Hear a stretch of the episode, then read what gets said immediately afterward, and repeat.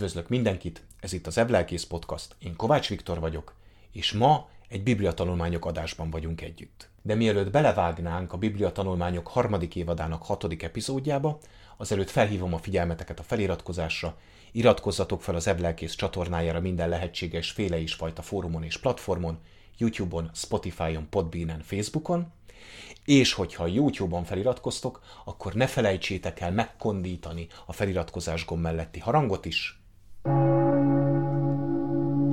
mert így értesültök a legfrissebb adásokról. József történetének, akivel a harmadik évadban foglalkozunk, már a hatodik epizódjában vagyunk együtt, úgyhogy ha esetleg nem láttad az előző ötöt, akkor mindenképpen nézd meg, belinkelem arúra a lejátszási listát, mert így lesz majd értelme ennek a mai epizódnak is. Az előző fejezetben ott hagytuk abba, hogy József börtönben van, és két nagyon fontos rabbal köt kapcsolatot, vagy kerül kapcsolatba, a főpohárnokkal és a fősütő mesternel, akiknek az álmait megfejti, és a főpohárnok, miután az álom beteljesül, azaz három nap múlva, mármint a megfejtéstől számítva három nap múlva szabadon engedik, ott van a fáraó előtt, és gyakorolja a hivatását. De sajnos a főpohárnok, bár József kifejezetten kért, hogy ha visszakerül a fáraóhoz, akkor ugyan emlékezzen már meg róla, mert ő itt igaztalanul senyved a börtönben, de sajnos a főpohárnok elfeledkezik Józsefről. És itt vesszük föl a fonalat egy nagy időbeni ugrással, és a Mózes első könyvének a 41. fejezetét kezdjük már, és a 41. fejezetnek az elsőtől egészen a 36. verséig tart a mai szakaszunk. Nem spóroljuk meg a Bibliából való elolvasást. Így hangzik a szöveg. Két esztendő múlva történt, hogy a fáró azt álmodta, hogy ott áll a Nílus mellett. Ekkor a Nílusból hét szép és kövér tehén jött elő, majd a sás között legelészni kezdett de, de hét másik tehén is előjött utánuk a Nílusból, amelyek rútak és soványak voltak. A Nílus partján odaálltak a többi tehén mellé, és a rút és sovány tehenek megették a hét szép és kövér tehenet. Ekkor fölébredt a fáró. Ismét eludt, és más, másodszor azt álmodta, hogy hét kövér és szép kalász nőtt egy száron, de hét sovány és hét keleti széltől kiaszott kalász is kisarjat utánuk. A sovány kalászok elnyelték a hét kövér és telt kalászt, ekkor fölébredt a fáró, és rájött, hogy ez csak álom volt. Reggel azonban nyugtalankodni kezdett, ezért összehívta Egyiptom minden jövendő mondóját és minden bölcsét, és a fáró elbeszélte nekik az álmát, de senki sem tudta megfejteni a fáraónak. Ekkor a főpohárnok így szólt a fáraóhoz. Be kell ma vallanom, hogy vétkes vagyok amikor a fáraó megharagudott szolgáira, és őrizetbe vétetett engem és a fősütőmestert a testőrparancsnok házában, álmodtunk valamit ugyanazon az éjszakán, én is, meg ő is.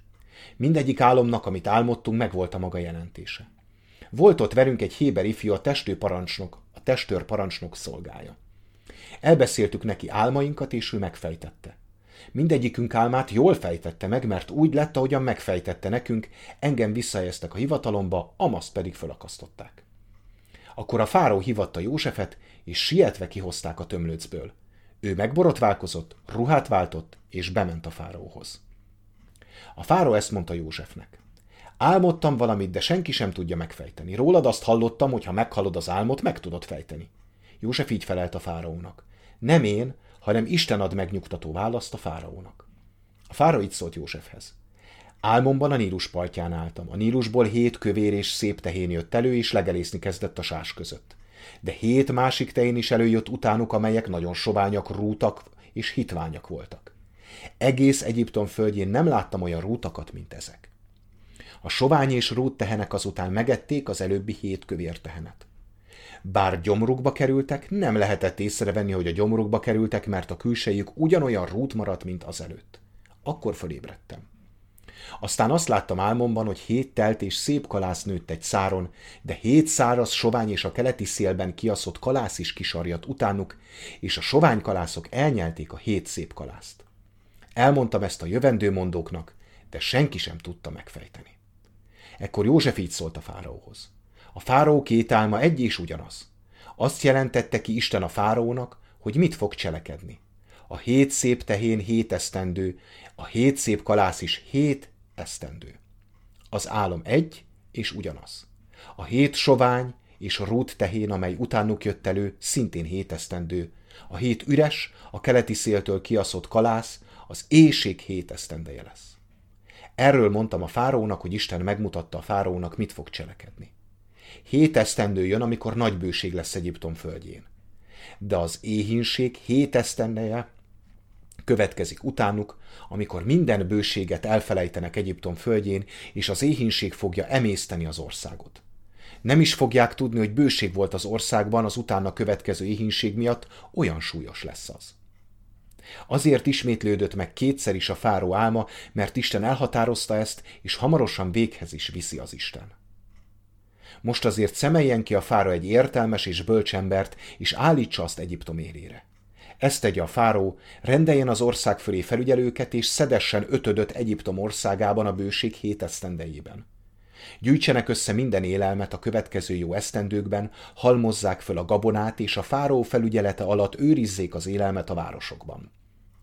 Mert ez az élelem lesz az ország tartaléka az éhínség hét esztendejében, amely majd eljön Egyiptomra, és akkor nem pusztul az ország az éhínség idején. Eddig a szakaszunk. Szintén az álmok kerülnek középpontba, a mai szakaszunkban is, ugyanis a fáraó, az egyiptomi király lát két álmot, amelyről ugye később kiderül, hogy egy is ugyanannak az álomnak a két, mondjuk az, hogy illusztrációja, vagy a két verziója. De hát, mint mondtam, időbeni ugrással indulunk, ugyanis két év eltelik, és József még két évet kell, hogy eltöltsön a börtönben. Ugyanis csak amikor a fáraó ezeket az álmokat látta, és összehívta az összes mindenkit, akinek az lett volna a dolga, hogy eh, az álmokat megfejtse. Az előző epizódra utalva úgy mondanám, hogy az életházának összes szakértőjét meghívta. Hogyha ezt most nem érted, hogy miért mondtam, akkor valószínűleg nem láttad az előző epizódot, úgyhogy oda lent van a link, mindenképpen nézd meg. Szóval eljött mindenki, akinek az lett volna a dolga, hogy megfejtse az álmot, de nem tudták a fáró álmát megfejteni. Ezért a főpohárnok, akinek hát most így két év után jutott eszébe ebből az apropóból, hogy hát van egy Héber srác benne a börtönben, aki álmokat fejt, hát lehet, hogy az meg tudná fejteni az fárónak az álmát is. Az előző epizódban azt mondtam, hogy az álmoknak nagyon fontos szerepe volt az egyiptomi kultúrában is, hiszen az istenségeknek az egyik fő kommunikációs csatornáját látták benne. Így hát, amikor a fáró gonterhelt lett attól, hogy nem tudja megfejteni senki sem az álmát, az nem véletlen, ugyanis neki, mivel ő úgy érezte, hogy ez az álom üzenet az ő számára, neki e kellett volna cselekednie, de ha nem tudja, hogy mit jelent, nem tudja dekódolni ezt az álmot, akkor nem tud e szerint cselekedni, és ezzel akár átkot is hozhat, és itt van a lényeg, nem csak a saját fejére, hiszen ő egy uralkodó, hanem az egész országra is. És amint majd látni fogjuk a megfejtésből, hát ez valóban így történt volna, hogyha nincs ott József. Szóval előhívják Józsefet a börtönből, és nagyon érdekesek azok a körülmények, ahogyan ő a fáró elé kerül. 14. versben azt olvassuk, hogy sietve kihozták Józsefet a tömlöcből. És amikor ezt a tömlöc kifejezést itt látjuk, aminek az eredeti héber kifejezése a bór, akkor itt ugyanazzal a szóval találkozunk, amivel az igénk leírja például azt a mélységet, gödröt, lyukat, hogyha úgy tetszik, ami a kiszáradt kút volt, amiben Józsefet bedobták a testvérei. Tulajdonképpen itt az igé, ige, az jelzi azt, hogy itt legalább akkora horderejű változásról lesz szó, ahogy kijön ebből a lyukból, vagy a föld alól, hogyha úgy tetszik, mint amikor kihúzták a kereskedők Józsefet a kiszáradt kútból, és aztán rabszolgaként került át Egyiptomba. És azt is olvassuk, és ez szintén alátámasztja a történetünknek az egyiptomi kultúrába való beágyazottságát, tehát hogy valóban ez Egyiptomban történt, ez a történet is így történt, ezt is bizonyítja a következő vers, a, a 15. vers, amelyben azt olvassuk, hogy megborotválkozott József, és feltetnék a kérdést az, hogy most azon túlmenően, hogy egy király szín elé nem lehet akárhogy odalépni, és nyilván adtak rá valami rendes ruhát, vagy ilyesmi, de hogy miért tartotta fontosnak a Szentíró azt, hogy aláhúzza azt, hogy meg is lett borotválkozva, nem csak mondjuk azt írt, hogy előkészítették, vagy nem tudom én, rendbehozták, vagy akármi, hanem megborotválkozott. És ez azért fontos, mert hogy bár József Héber volt, és ezt ugye zsidó volt, tehát ezt, és ezt ki is mondta a főpohárnok, hogy ő az, de mégis az egyiptomiaknak volt egy ilyen felsőbbrendűségi komplexusa ott a környéken, aminek némi alapja azért volt, hiszen a környék legnagyobb és legerősebb birodalmáról volt szó, és elvárták azt, hogy az ő nekik szolgálat teljesítők azok felvegyék azokat a szokásokat, és adott esetben azt a küllemet is, ami egy egyiptomit jellemez, és az egyiptomiaknál tudjuk nagyon jól az, hogy a borotválkozás, mégpedig nem csak az arcnak a borotválkozása a férfiaknál, hogy a teljesen leborotvált fej, mind a férfiak, mind a nők esetében ez volt tulajdonképpen az egyiptomi szokás, vagy hogyha úgy tetszik, hogy divat, főleg minél magasabban volt valaki a társadalmi ranglétrán, annál fontosabb volt erre odafigyelnie, hogy teljesen borotvált legyen a feje, férfiak és nők is vagy kopaszon mászkáltak, vagy pedig parókát hordtak mind a férfiak és mind a nők. Így hát Józsefből tulajdonképpen küllemre legalábbis egyiptomit csináltak, és úgy vitték a fáró elé.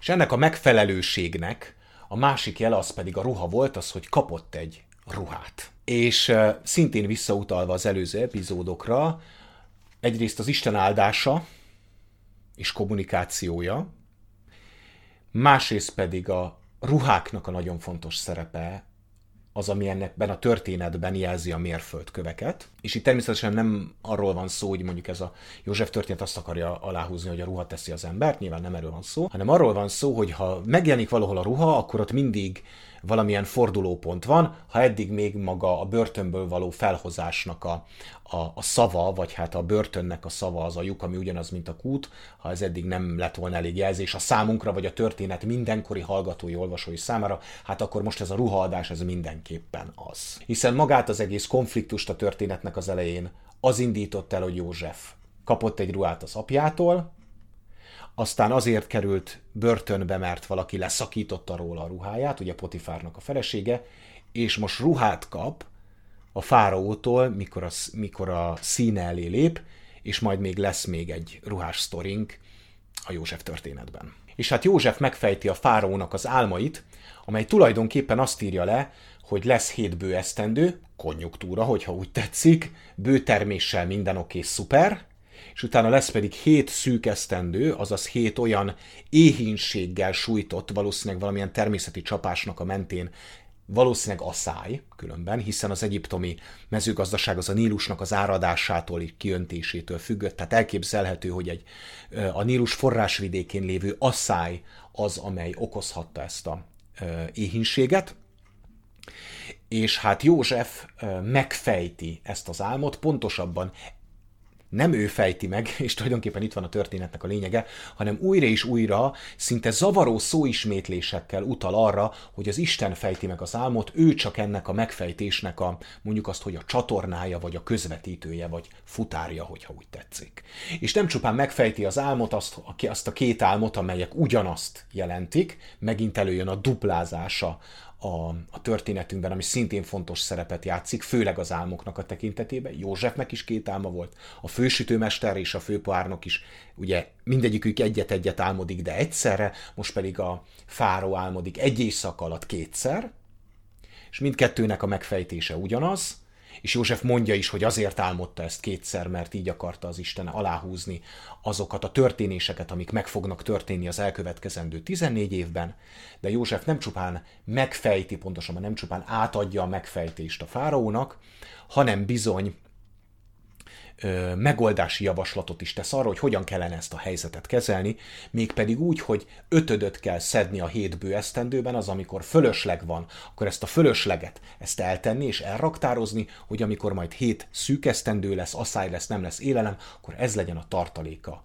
a népnek. Így hát József megfejtve a fáraónak az álmait, kikerült a börtönből, abból a nehéz helyzetből, amiben volt immár évek óta, nem tudjuk, hogy milyen hosszú idő óta, de biztos több mint két év, hogy ott volt a, a királyi foglyoknak a börtönében, de most innen kikerült, és úgy tűnik, hogy Józsefet semmi sem állíthatja meg abban, hogy az Isten áldásának a szelét befogva a vitorlájába, hogy ilyen képpel éljek, tovább emelkedjen a mélységből, és eljusson egy olyan pozícióba, ahol az Isten tervében ő nagyon fontos szerepet tud majd betölteni.